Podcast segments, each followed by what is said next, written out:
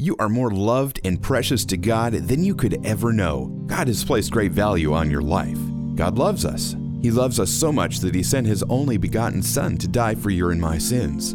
He then sent the Holy Spirit to be our helper and comforter. You are an heir of salvation. You are not alone. Be comforted that our Heavenly Father is watching over us all the time. You are so valuable to God not because of anything you have done, not because of anything you will do, but simply because He chose to love you all glory deserves to go to God.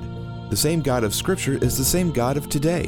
May the God of hope fill you with all joy and peace as you trust in him, so that you may overflow with hope by the power of the Holy Spirit.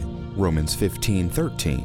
Restore to me the joy of your salvation and grant to me a willing spirit to sustain me. Psalm 51:12. God created you in his own image for his glory. No matter how small, irrelevant, or unimportant you feel, no matter how insignificant you feel, you are valuable to God.